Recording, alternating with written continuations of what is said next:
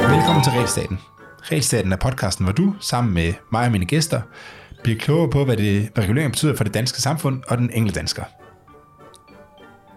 Fra sommeren to tusind og fireogtyve skal du med relativt stor sandsynlighed til at registrere din tid. Den tid, du er på arbejde. Ikke bare hvor lang tid du er på arbejde, men også hvornår du er på arbejde. Hvornår du møder på arbejde, og hvornår du stopper med at arbejde. Men hvorfor skal vi egentlig det? Det er emnet for det her lille specialafsnit af Reelsdaten, hvor vi har besøg af Morten Jarlbæk, som øh, jeg havde en, jeg vil ikke sige en Twitter-diskussion, men jeg spurgte ind til øh, nogle ting på Twitter, som det viste sig, at, øh, at du kendte til øh, og, og havde noget viden om, i forhold til, hvor den her regulering kommer fra. Så, så velkommen til, Morten. Tak for det. Morten, lytterne, de kender dig måske fra tidligere afsnit i, øh, i Reelsdaten øh, om øh, høringsfrister og, og hvad vi ellers har snakket om. Men kan du lige giv en hurtig indflydelse til, hvem er øh, Morten Jarlbæk? Jo, det kan jeg godt. Øhm, og hedder du egentlig Jarlbæk Pedersen, eller? Jo, jeg havde, du, ja, du skal have det sidste efternavn med også. Okay, du bruger det også her. Øhm, jo, altså jeg har beskæftiget mig med, hvordan man laver regler øh, de sidste ti femten år-ish. Herunder så også det, du nævnte før med høringsfrister og det lovforberedende arbejde og deslige. Og øh, der har jeg i den forbindelse kigget både på øh, Danmark og på E U. Øh, I sin tid, da jeg skrev en P H D-afhandling om om den slags. Og når man kigger på, hvordan man laver regler i E U-systemet, så kommer man ikke uden om E U-domstolen, da den har en lidt anden betydning og størrelse, end vi for eksempel er vant til herhjemmefra, at landsretten eller højesteret har. Især landsretten måske. Og lige præcis i den her sag, der er det jo E U-domstolen, der har været på færde. Ja, og det, der tror jeg, at der er mange, der... Nu ved jeg, altså det er jo ikke sikkert, at alle har hørt om de her regler her. Måske skulle lige starte med de regler, men så vil de komme tilbage til, til årsagen for. Ikke? Men de fleste vil nok forvente, hvis man kender til det danske system, så vil man sige, at hvis der kommer nogle nye regler, så er det sandsynligvis regeringen, der fremsætter det, altså fremsætter lovforslaget, og så har Folketinget, et flertal i Folketinget stemt for, og så er det så blevet til regler, og så skal domstolen så håndhæve de regler. Og hvis hvad er det, politikere så er utilfredse med den måde, som, som domstolen de håndhæver reglerne på, ja, så går de ind og så ændrer reglerne, eller skriver nogle nye bemærkninger til, eller et eller andet, ikke? Øhm, men det er sådan en lille smule anderledes i E U. Men lad os lige starte med, øh, med de her nye regler, bare lige til dem, der ikke øh, kender til dem, så er... Ja, som jeg starter med at sige, altså fra, to, fra juli, første juli to tusind og fireogtyve, det er et lovforslag, der lige er fremsat i øh, Folketinget, øh, som betyder, at fra første juli to tusind og fireogtyve, der skal alle til at registrere deres tid. Der er selvfølgelig mange danskere, der gør det i forvejen, øh, for i nogle brancher, der er det meget øh, naturligt, øh, at man registrerer sin tid, altså når man møder på arbejde, hvornår man går, men der er så også masser af brancher i Danmark, masser af arbejdspladser i Danmark, hvor, man ikke, hvor det ikke er så naturligt at registrere, hvornår man møder på arbejde, og hvornår man øh, går. Men, øh, men det skal man alligevel gøre i, øh, fra første juli to tusind og fireogtyve. Der er nogle enkelte undtagelser, altså man kan godt slippe for det her, øh, hvis man er det, som i øh, loven hedder selvtilrettelægger. Øh, og det betyder, at man i meget høj grad har mulighed for at planlægge sin egen arbejdstid. Og det, som der i lovforslaget bliver nævnt som eksempel, det er blandt andet, at det er medarbejdere i det højere ledelseslag, visse akademikere, senioradvokater og andre, som har en betydelig grad af frihed og selvstændighed i udførelsen af arbejdet. Det er noget, E U skriver i, en, i sådan en gennemgang af loven. Øh, og det skriver også, at der skal en hel del til, før medarbejderne kan siges at være til, selvtilrettelægger. Og der skal også foretages en individuel vurdering. Så man kan ikke bare sige, at her i Cepos, Der er, vi, der, der er vi, der er vi så frit, så vi alle sammen selvtilrettelægger. Man skal ind og så gøre en, lave en konkret vurdering og sige, Jonas Herby er selvtilrettelægger.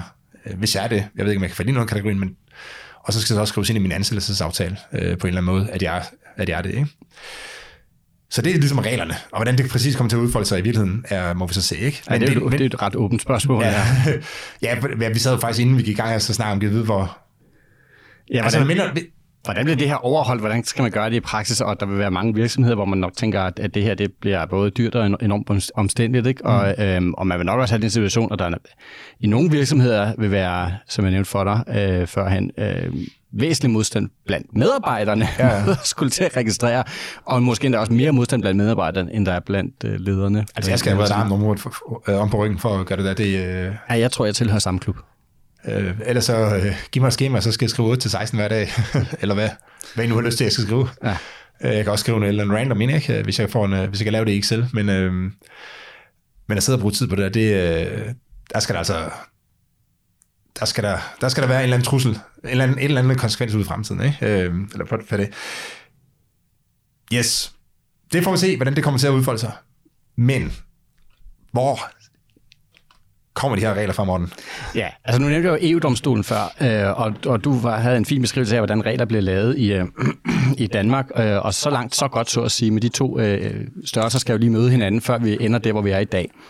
Og øh, det, der er øh, grundet for det hele, det er faktisk et øh, europæisk arbejdstidsdirektiv, eller faktisk to direktiver, et fra nitten niogfirs og et fra to tusind og tre, hvor det fra to tusind og tre er en opdatering, et fra treoghalvfems. Lad os ikke fortabe os til togene der. To E U-direktiver, som sætter nogle regler for... Og det er så, det er... Øh... Det er fælles E U-lovgivning, og, og der er nogle regler for, hvor meget du må arbejde. Ja, det, det er på en eller anden måde regeringen og Folketinget, der har vedtaget det. Ja, altså E U, der har før det. Og så ja, har man, men det er politikere, der har ja, vedtaget det. Nogle politikere har vedtaget det for, for tyve år siden, og så sagt, okay, øh, arbejdstager i E U må kun arbejde otteogfyrre timer om ugen, og de skal have mindst elleve timers hvile fra de får fri til de møder igen, og i løbet af en syv-dages arbejdsuge, så skal der være fireogtyve plus elleve timers øh, frihed, altså du skal have lov til at holde weekend, ikke? I et eller andet omfang. Mm.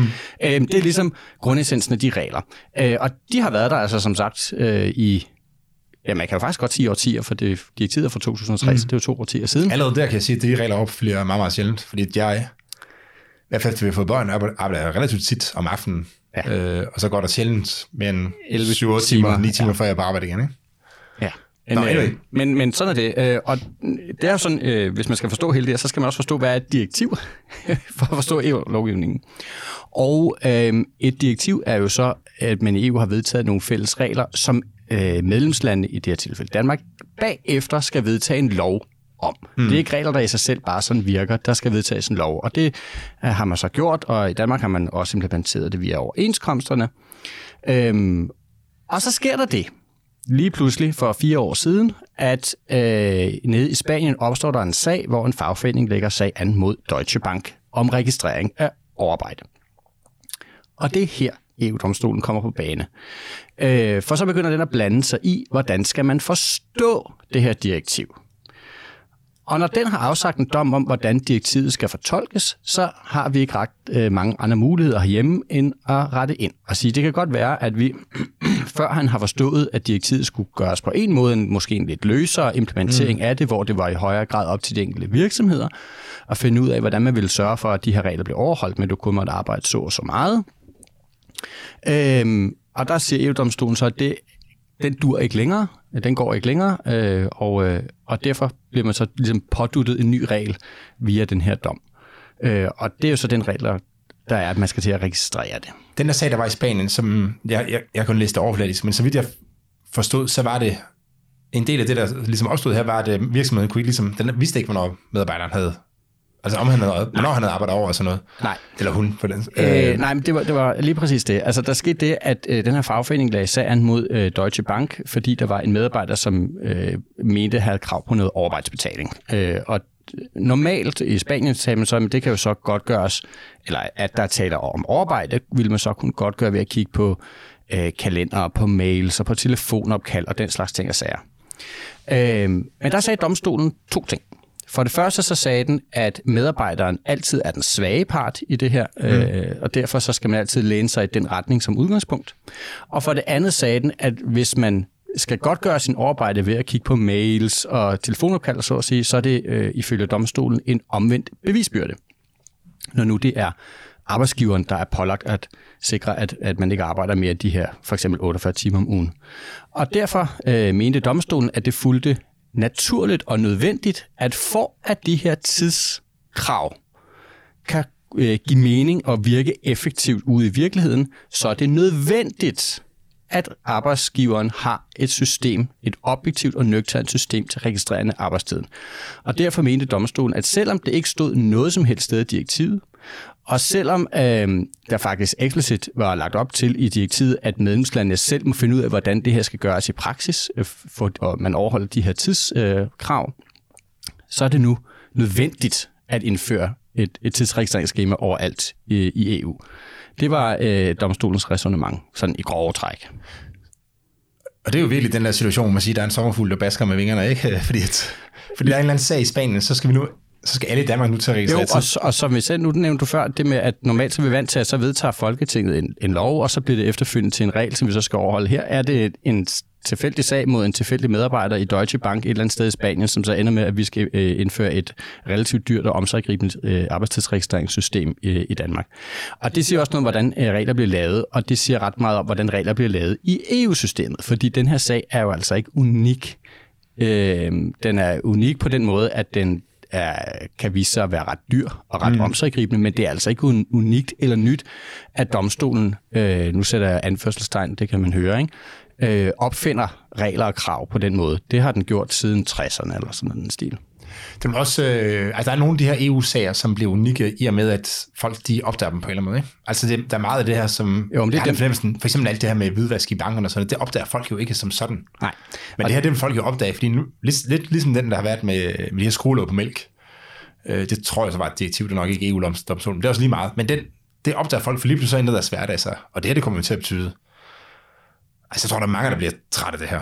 Ja, ja, øhm, og, og, og givetvis, og det er jo også, fordi man ikke er vant til i Danmark, at, at domstolen på den måde har en regelskabende virkning, mm. så at sige. Vi er jo vant til, at, at domstolen siger, okay, den her lov, den skal fortolkes øh, X eller Y, men vi skal ikke opfinde et nyt krav, hvis ikke man allerede har politisk taget stilling til det. Der har man øh, et, i dansk retsanvendelse en langt mere tilbageholdende tilgang til det.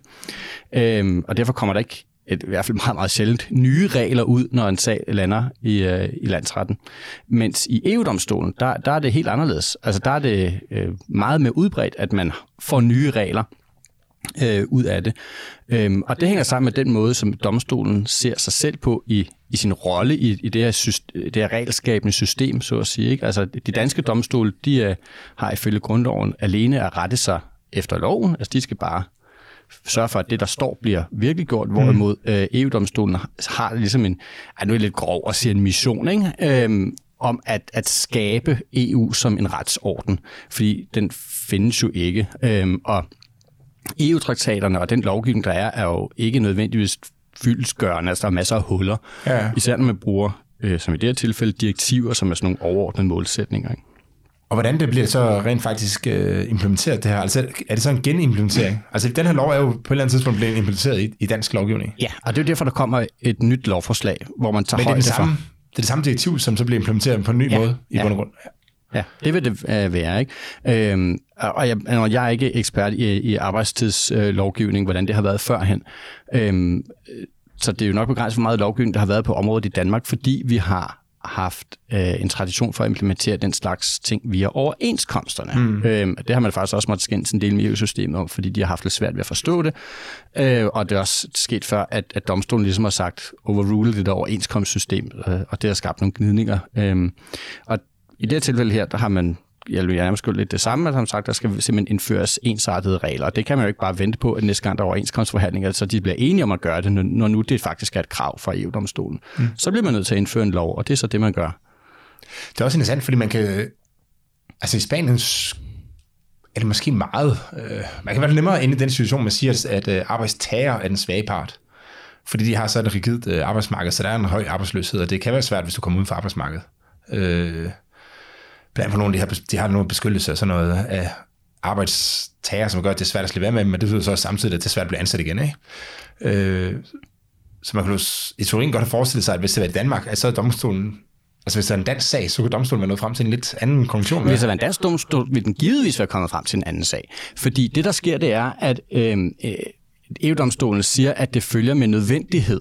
Altså det er simpelthen nødvendigt for at kunne virkeliggøre øh, direktivets ånd. Og traktatens ånd, så at sige. Det er faktisk et begreb, som den helt eksplicit har henvist til i, i, i tidligere domme. Øhm, traktatens ånd. Øh, for at kunne virkelig gøre det, så bliver du nødt til at indføre tidsregistreringsskema, som er meget, meget detaljeret. Øh, der vil en dansk domstol nok skulle sige, at det her det må være op til politikerne. Det er et nyt krav, man pålægger øh, virksomhederne, og proportionaliteten mellem indført kravet versus de byrder, der er både for medarbejderne og for virksomheden, det er en politisk afvejning, så derfor vil man overlade det mm. til, øh, til virksomhederne. Den muligvis godt pege retning af, at politikerne skulle tage stilling til det, men den vil, den vil ikke indføre det som et krav ja. øh, på den måde. Men jeg tænker det, faktisk det, også E U-domstolen, hvis det var en dansk sag, fordi nu så, i Danmark vil man i højere grad sige, at arbejdstager og arbejdsgiver er mere side, altså ja, de er mere ligestillede. Nej, fordi... det, det er ikke sikkert. Det er du ikke sikker på? Det er, ikke, det er jeg ikke sikker på, fordi, fordi E U-domstolen er sådan set ret ligeglad med den slags. Øhm, men det, det sagde du ikke, den sagde den, at arbejdstager er den svage part? Jo, jo. Det, det, det, man jo ikke, det, det vil man jo ikke nødvendigvis konkludere i Danmark, vil man det? Nej, fordi man siger, at arbejdstager kan jo bare gå ud og finde andet job. Det lægger den anden som et princip. Altså, det handler ikke om den konkrete situation. Det Nå, handler okay, om, det at arbejdsgiveren altid er den svage part okay, i den her slags sager. Og at det er derfor, man overhovedet har de her arbejdstidsregler. Det er ligesom det, den udleder af. Du har øh, arbejdstidsregler, fordi vi anerkender, at arbejdstagerne altid er den svage part per definition. Og deraf følger, at for at kunne overholde de her arbejdstidsregler, otteogfyrre timer om ugen osv., så, så bliver du nødt til at registrere det for at kunne godtgøre, hvornår der er overarbejde og ikke overarbejde. Øhm, og derfor så skal der være detaljeret krav til tidsregistrering. Det er ræsonnementet, den følger. Og det vil den nok være kommet frem til ligegyldigt, hvor den her sag var, var opstået. Det vil i hvert fald være min umiddelbare vurdering. Okay, det, det, jamen, det er interessant. Det er interessant. Øh... Men det er fordi E U-domstolen ikke kigger... Altså, den, den kigger jo ikke på den detaljerede, konkrete... Eller det gør den også, men, men, men for den er det ikke det vigtigste, heller ikke den her sag, og heller ikke i andre sådan mere principielle sager, er det vigtigste ikke den konkrete sags afgørelse. Hmm. Det er mere... Hvordan hænger det her sammen med E U-retten?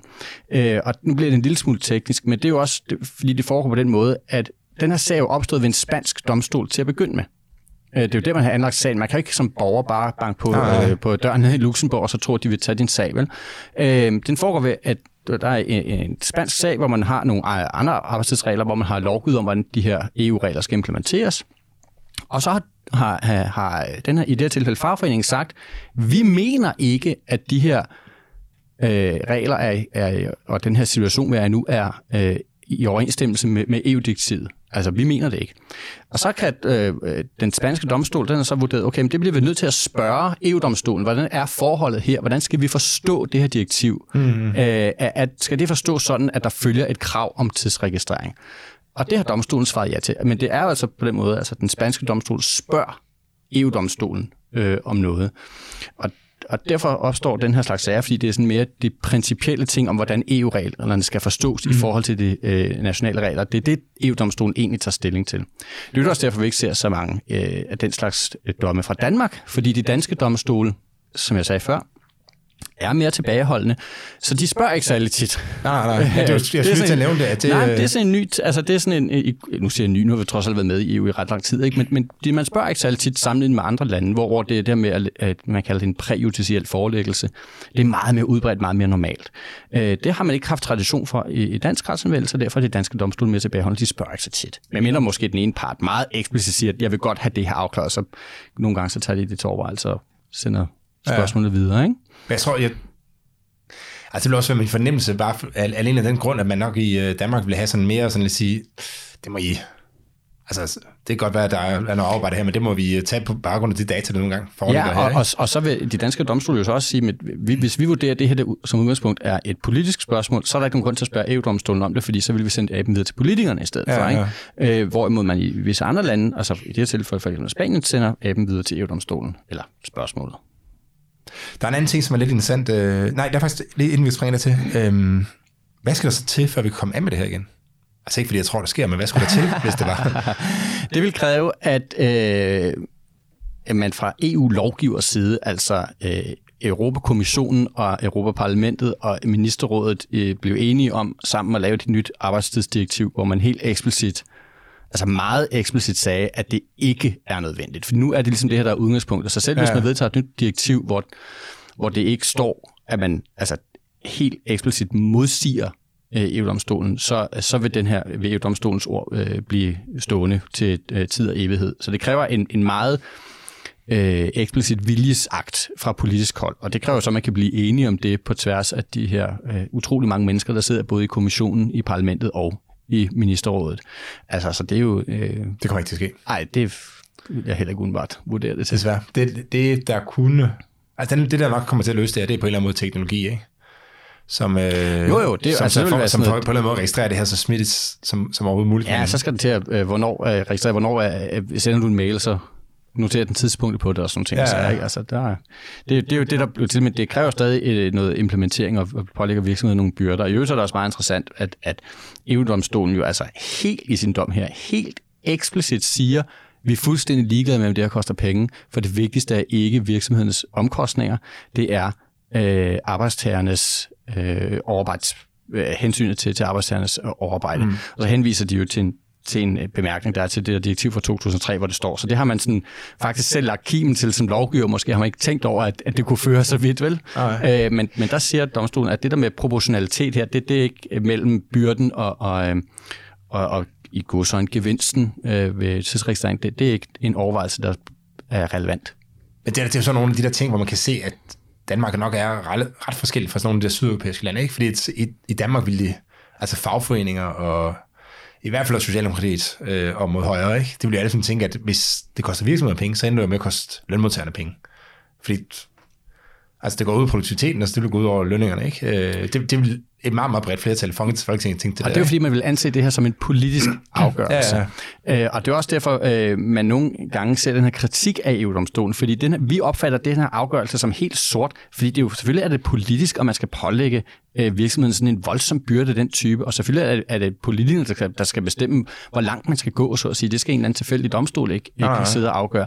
Men i E U-domstolen ser man men selv bare... politikerne vil jo aldrig gå så langt som til at nej, sige, at, at virksomhedsomkostninger ikke er relevante, fordi et, man vil jo vide, at det går, altså enten går det ud af forbrugerne, som skal betale højere priser, yes. eller også går det ud af lønmodtagerne, som får lavere lønninger. Men E U-domstolen ser man bare helt anderledes på det. Ja, altså der ser man, som jeg sagde helt til at begynde med, der er det her, det er en, altså en nødvendighed, en naturlig følge af, at man har de her regler, så bliver man også nødt til at have sådan et system. Den logik kan man måske godt tillade sig at stille spørgsmålstegn ved. Det vil jeg i hvert fald gøre. Øhm, men det er altså logikken, der er den bærende. Ja, ja. Øh, Leif Donbæk, som jeg tror S F'er, og i så fald mine yndlings-S F'er, øh, han, han er ved at følge på øh, sociale medier. Øhm, men han, han skriver, han skrev et tweet, det var der, vi kom til at snakke om det, ikke? At, øh, der skriver han, at det kan da umuligt komme som en overraskelse, at der snart sker tidsregistrering. Dommen er fra to tusind nitten, og der har været arbejde og lobbyen sat i gang, mere eller mindre lige siden for, hvordan det skulle implementeres. Hvordan kan det først blive en nyhed nu? Hvad tror du? Æh, det er... Øh... Det tror jeg, jeg skrev i den tråd som svar til, til Leif, at det er simpelthen, fordi danske medier er for sløve. Det er altså helt uhørt, at det her bliver en stor skandale nu, fire et halvt år efter den dom er faldet. Det eneste medie, jeg har kunnet støve op, der har interesseret sig for det her, det har været Altinget, der i to tusind enogtyve eller sådan noget skrev en artikel om, hvor man undrer sig over, at det ikke var implementeret endnu, fordi der er ligesom den her dom, der ligger og venter. Ikke? Mm. Men det er meget sigende for, hvordan man går til E U-regulering i Danmark. Og problemet er, når nu vi taler regler, det gør vi, når nu det er din podcast, Jonas, så er det bare rigtig mange regler, der kommer fra E U-systemet, men vi opdager dem bare aldrig, før de nærmest er vedtaget. Ikke? Ja. Det her er et rigtig godt eksempel. Nu er loven, den er i høring, dommen er faldet.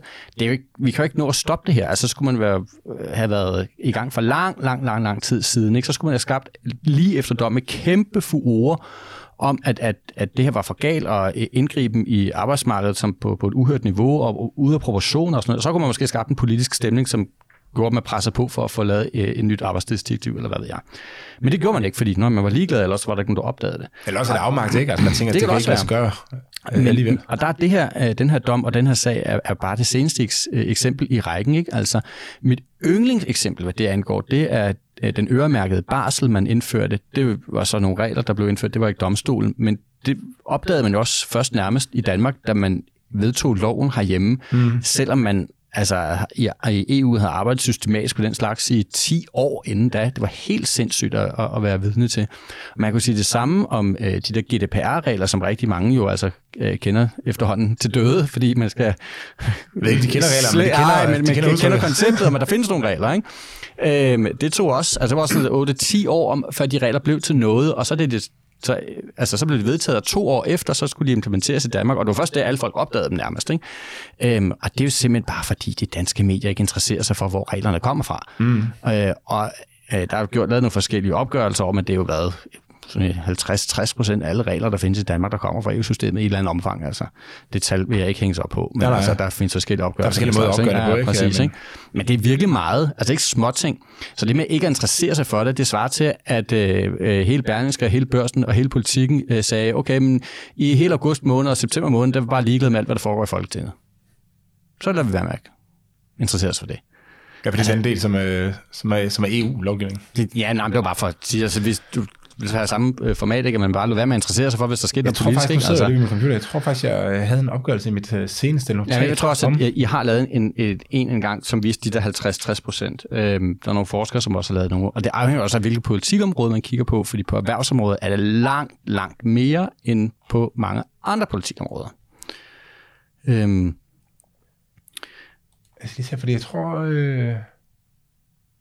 Okay, det, det er hver tiende lovforslag, der direkte gennemfører E U-direktiver i dansk ret. Ja, direkte gennemfører. Ja, ja. Derudover kommer så alt det, som vi vedtaget ved forordninger. Og i...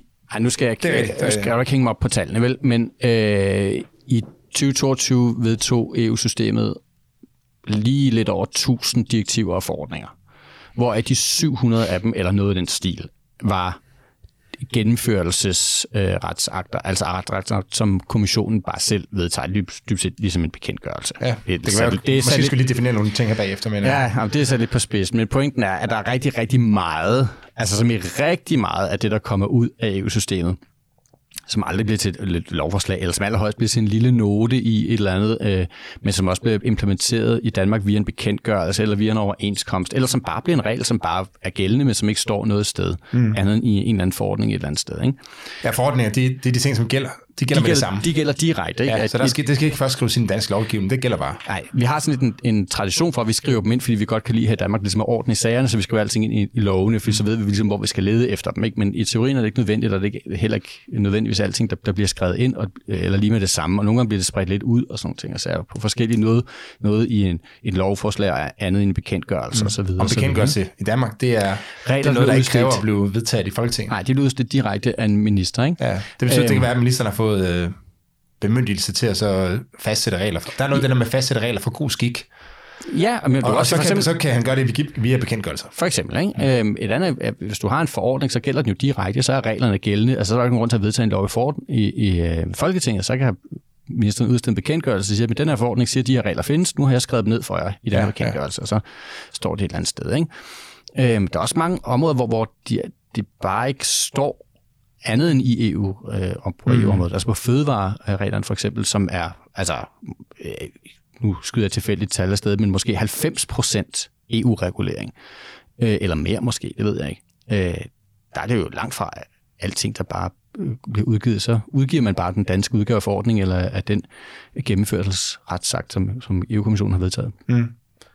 Der er også, øh, jeg, jeg tror, jeg kunne også forestille mig, det er noget lignende i den finansielle sektor. Jeg ved, at Finanstilsynet skriver på deres hjemmeside, og de har sådan et overblik over den ja. regulering, der gælder for den finansielle sektor. Men så skriver de også, at øh, lige præcis. Det er sig ansvar at holde øje med, at, øh, at det løber op til det gældende E U. Ja, øh, fordi de, fordi de, vi de, ikke... de kan ikke selv følge med heller. Nej.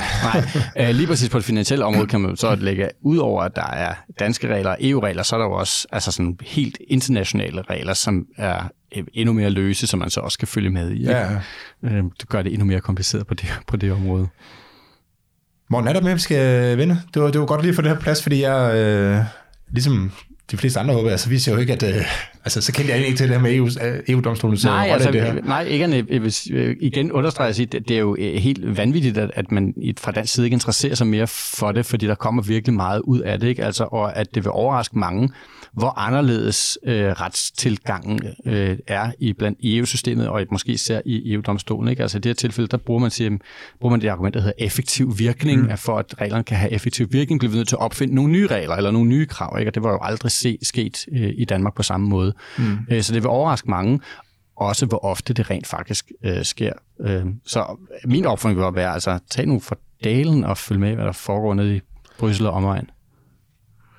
Ja, det øh, kunne være fint selvfølgelig, men øh, det, det kommer nok heller ikke til at ske, vel? Altså, der, også, der sker også masser, der sker også tit i Danmark, at der er nogle regler, som bare lige pludselig... Øh, oh, jeg, som man først bliver opmærksom på, når, når lovforslaget bliver fremsat. Så det er også en lang proces, ikke? Ingen tvivl, og i E U-systemet tager det jo ti gange... Og nogle gange nærmest vedtaget, inden at, øh, man ja, bliver opmærksom på og, det. Sådan, og i E U tager det ti gange så lang tid som herhjemme. Ingen tvivl om det. Men altså, hvis man ser på den journalistiske dækning af, hvad der foregår herhjemme versus hvad der foregår i E U, så tænker man, okay, man kunne måske spare noget af liumlarmet væk herhjemme, af dækning af ligegyldigheder, og så bruge tiden på dækning af ting, som rent faktisk bliver til at man rent faktisk kunne, uh, kunne gøre ja. noget. Ja. Ja. Det er rigtigt. Det var jeg lige skulle reklamere for i vores, i det bureaukratiloft, som jeg spillede ud med, der, øh, der er en, en helt central del af det, er jo ligesom at opgøre antallet af regler. Så hvor, hvor mange regler er der i, øh, altså for danskerne? Og en del af det, det er blandt, der, der foreslår faktisk, at man øh, ligesom opgør, hvor, hvad ophævet for reglerne er. Så man kan se, om det er fra E U, eller om det er fra Folketinget, eller hvad det kunne være. Det kunne også være fra bekendtgørelse. Øhm, og og det blev, der, hvis, vi, hvis man begyndte på det, ville vi kunne svare lidt mere grundigt på det her med, hvor, hvor mange regler, altså hvor stor en del af de regler, vi har i Danmark, kommer egentlig fra E U. Fordi nu sagde jeg jo ti procent af alle lovforslag, men nogle lovforslag er jo bare nogle bittesmå ændringer, mens hvis du... Altså indføre øh, ja, for eksempel arbejdsmarkedsdirektivet, det ser meget, meget længere end, øh, end de, lang, de fleste lovforslag. Ikke? Så, Givetvis, ja. Så selvom det kun er ti procent af lovforslagene, kan det jo sagtens være en meget, meget større andel af de samlede øh, regler. Ikke? Altså den enkelte regler, ja. Den enkelte krav. Og det, der kommer forordninger, for eksempel det der G D P R-forordning, ja. Vil jeg tro også, at der er relativt mange regler i den. Øh, ja, det, men den blev jo ikke engang talt med i de her ti procent, ja. Som jeg peger på. Og det samme med bekendtgørelser og så videre. Ikke? Men, men lige nu, der har vi simpelthen ikke det overblik. Ikke tilstrækkeligt i hvert fald.